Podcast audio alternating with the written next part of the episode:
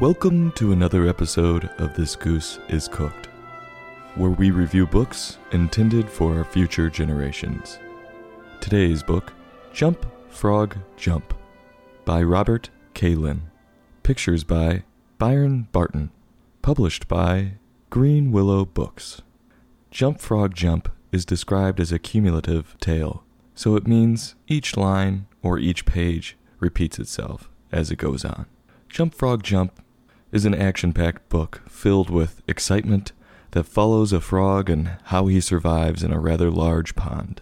The book actually starts the suspense on a fly getting out of the water. Interesting that the writer chose that the fly was taking a dip in the water rather than just flying around. But I believe it's accurate. I know mosquitoes are born in water, so you won't see any argument from me. Then, as you turn the page, the frog is sneaking up on the fly. How does he eat the fly? I bet you can guess. It's the book's title Jump, Frog, Jump. Well, then what happens next?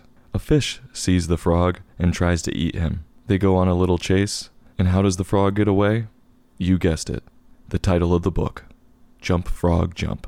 Well, watching the chase the whole time was a snake in a tree. The snake somehow dives out of the tree and eats the fish, though you don't see the carnage. Apparently, after eating the fish, the snake was still hungry and goes after the frog. How does the frog get away? Yes, by acting out the title of the book. Well, a turtle now was watching all this go on. Are you picking up on the pattern here? The turtle somehow eats the snake that just ate the fish and is still hungry. So the turtle goes after the frog, and the frog gets away by doing the title of the book. This book, even though it doesn't show much, is rather gruesome. I expected the fly to be eaten, even the fish, but the turtle snapping through a snake, it's a lot of killing. Well, at this point in the book, this is where it leaves you wondering. The turtle gets wrapped up in a net. The frog does the title of the book again, and kids come along. And I quote, These are the kids who picked up the net. Well, that doesn't explain a whole lot. Did the kids put out the net, or was it somebody else's? If it was the kids' net, was it a catch and release type deal, or were the kids looking to make turtle stew? You never figure out what happens to the turtle that just ate everything in the pond. Was the net trash that was left behind by some asshole, and the kids were just cleaning it up? Or was it someone's net who was just trying to catch dinner for their family, and those kids are screwing with it? The book never tells you. The kids then dive on the frog and trap him with a basket. Don't know too many kids who go out playing in ponds with a basket, but okay. It looks like the kids are screwing with the frog until they get bored and go back into the pond to look for other creatures to terrorize. Finally, one kid, without telling his friends, lets the frog out of the basket, and the frog does the title of the book one last time. If this book is any indication of a normal day in the pond for this frog, I don't believe the frog will jump, frog, jump much longer.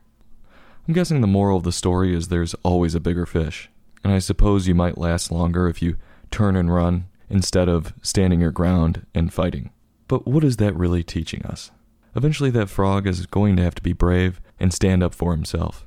The suspense of the book kept me on the edge of my seat the whole time, with who was going to kill who next. But some of this book left more to be desired. The pictures were unrefined, they looked talentless. I'm hoping Byron Barton was in fifth grade when he drew the pictures, or was one of those people who paints art with their feet. Then they would be impressive.